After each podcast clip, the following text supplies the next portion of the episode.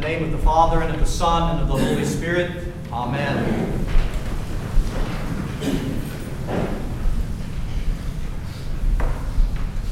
The message today is actually a continuation of the message that we had last week that came from St. Paul in Ephesians in chapter 4. And, uh, and we do a, an extension of that message today because it is a continuation of thought that Paul is teaching. We stopped at a certain point in our reading, but there's more to this teaching that we need to hear as the body of Christ to be exhorted as to who we truly are in Christ, having been filled with Him. If you remember last week, St. Paul taught us that we are to walk worthy of the vocation to which we are all called.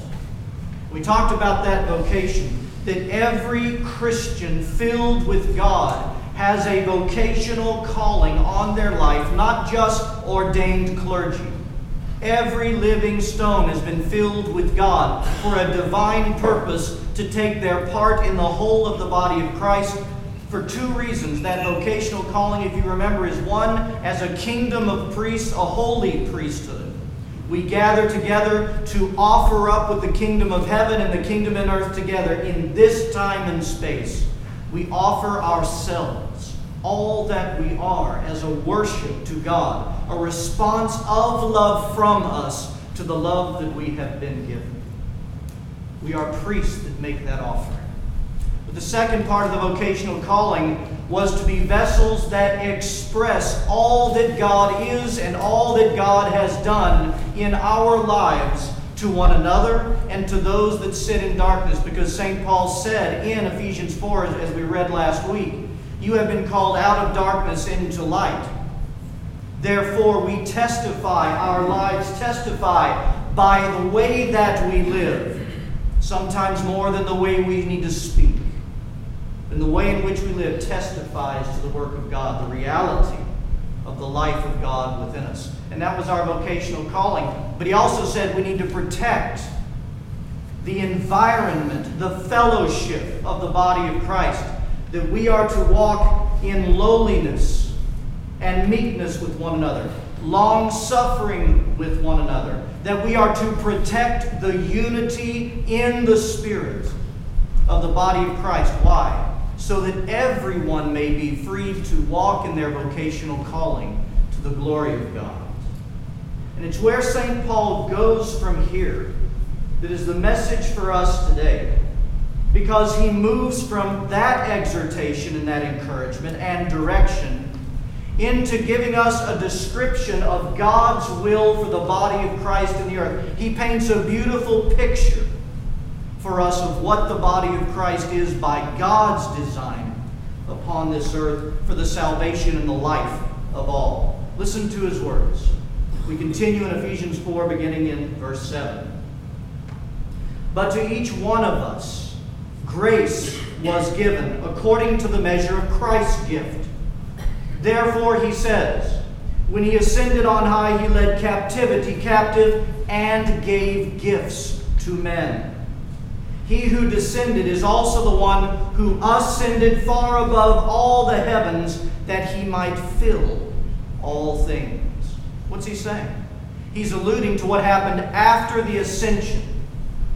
Christ took captivity captive and ascended to take his place in the heavenlies on our behalf. What's the next thing that happens? He sends his Holy Spirit at Pentecost to do what? To fill all things. All those who would be baptized would be absolutely filled with the Holy Spirit. Why? For their salvation and so that they may have all the grace needed to take their place in this newly birthed body of Christ in the earth that would be the continuation of the very ministry of our Lord Jesus Christ. And Paul then goes from there. Now that he said he's given gifts to all, that he's filled all things with himself by the Holy Spirit, he starts to talk about the body of Christ using that language, the body of Christ with many different members, and he begins to teach about how what some of these members look like. And when they're all put together, they look like Christ. And so he begins to mention some of these gifts given. He says to some he gave to be apostles, some prophets, some evangelists some pastors, some teachers. And this is not even an exhaustive list. If we look in 1 Corinthians 12, there's a whole other list of these different parts of the body, so to speak. Some he gifted with word of knowledge, word of wisdom. Some he gifted with healing. Some with miracles. Some he gifts with faith. And if that's not enough in Romans, we have another list that mentions some of those already mentioned, but also includes the gift of exhortation. To one, he's given the, the gift to encourage towards Christ. And to another, he's given the gift of mercy, to be an expresser of the mercy of God. What are we seeing here? A body with many parts that God desires to be so in union with one another that you put them all together and Christ is functioning and living in and through his church in this present time, age, and place. That Christ, being the head of the body, as Paul says, directs every member of the body to function in such harmony, in such order, that together, together, we are indeed the ministry of Christ in the earth. You know, as a youth, when I was 16 years old, we had a, a, member of our church that I grew up in who was the head of, the, of Tulane Medical Center where they, they uh, raised up doctors, educated doctors. He was the head of the whole department. And my youth leader one day got together with him and said, Would you give us a tour of the medical facilities? And they started talking. And what the, what the head of the program said, I said, I'll do that, but let's do this. I want to show them the miracle of the human body. And so when we all came to that medical center that day, he took us into all the various laboratories. We saw the microscopic parts of the body that you can only see by high powered microscopes.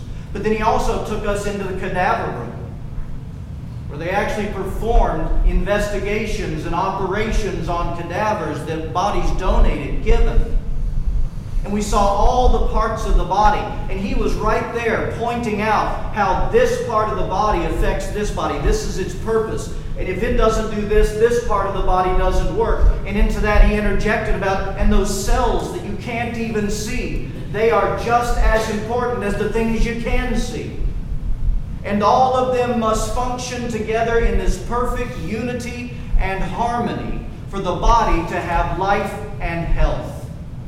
And he said, You tell me, all those who want to believe that all life was created by some accident to explain this.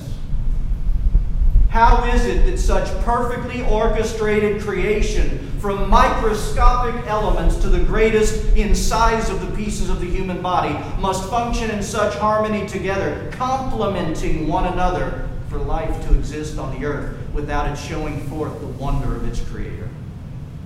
And I'm telling you, as a 16 year old, they had me. They had me. And I started understanding because he started talking about not only is the body miraculous, but he alluded to Paul. He said, What you're seeing here in front of you in these cadavers and under these microscopes, you're seeing what Paul, what Christ through Paul, is saying is what the body of Christ is supposed to be some ministries more seen than others, but none more important than one another. And every one of them must function in miraculous harmony by the Holy Spirit's life within us. For God to be glorified in and through this flesh and blood that you see all around you. And then there's one part of the body he showed us that was the conductor of this incredible orchestration of all of these parts of the body, and that's the human brain. And where's it located? It's the head. And he said it's the human brain that is constantly sig- sig- giving signals through all those nerves to every part of the body to make sure that it orchestrates perfectly, makes the music of life. He said that's what the human brain does. This is exactly what our Lord, through St. Paul, is teaching his church in Ephesians and is teaching us today. I want you to hear the words of St. Paul and see if you don't see some pretty incredible medical precision that God has given Paul in showing what the body of Christ is to be. Because Paul continues after that list of giftings by saying, But speaking the truth in love, we may grow up in all things into him who is the head, Christ, from whom the whole body joined and knit together by what every joint supplies, according to the effective working by which every part does its share, causes growth of the body for the edifying of itself in love. You see that? He's saying every same thing the head of this department at Tulane Medical Center was saying about the miracle of the human body. That every single part of the whole of the body is to take its place for life and health to exist. Bar none. None more important than the other. And that is us. That is us. The body of Christ in the earth. You see, there are some of us here who have been given grace to be cells. Those that are probably less seen publicly unless you put it under a microscope with the very ministry of Jesus Christ, so important. And there are some of us that are skin or some of the bigger organs that you can see more naturally. But I tell you this the cell doesn't need to envy the eyes, the nose, the mouth, the arms, the head, because it wouldn't exist without the cell. There's to be no envy, no strife. We should not be wanting to attain ministries that other people have. We should live our lives so engrafted into our Lord Jesus Christ in real fellowship that we're daily receiving grace to be all that He wants us to be because He's the head. He's the divine orchestrator of us all. And if He has you here and not here, there's a divine purpose. And we need to find peace and relaxation and joy in serving the Lord in those purposes. But you know, this existence as the body of Christ, it is not something that's automatic.